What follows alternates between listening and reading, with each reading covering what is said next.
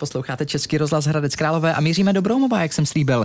Zpráva železnic totiž pokračuje v rušení některých železničních přejezdů. Do roku 2030 jich zanikne zhruba 400.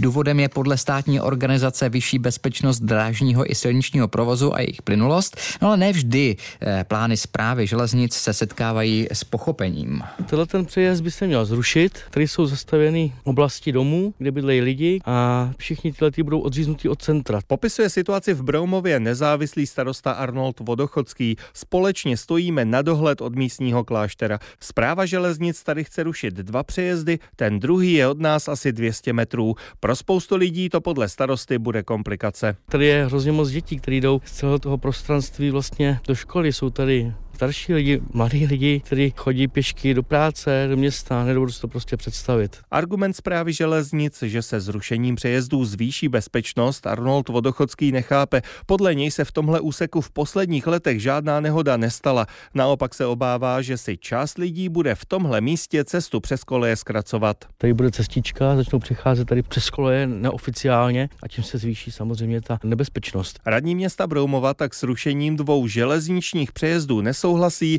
naopak zpráva železnic s ním počítá. Podle vyjádření generálního ředitelství je to obecně možné v případech, kdy se cesta přes jiný přejezd s minimálně stejným stupněm zabezpečení neprodlouží o víc než 5 kilometrů. A to je právě tenhle případ.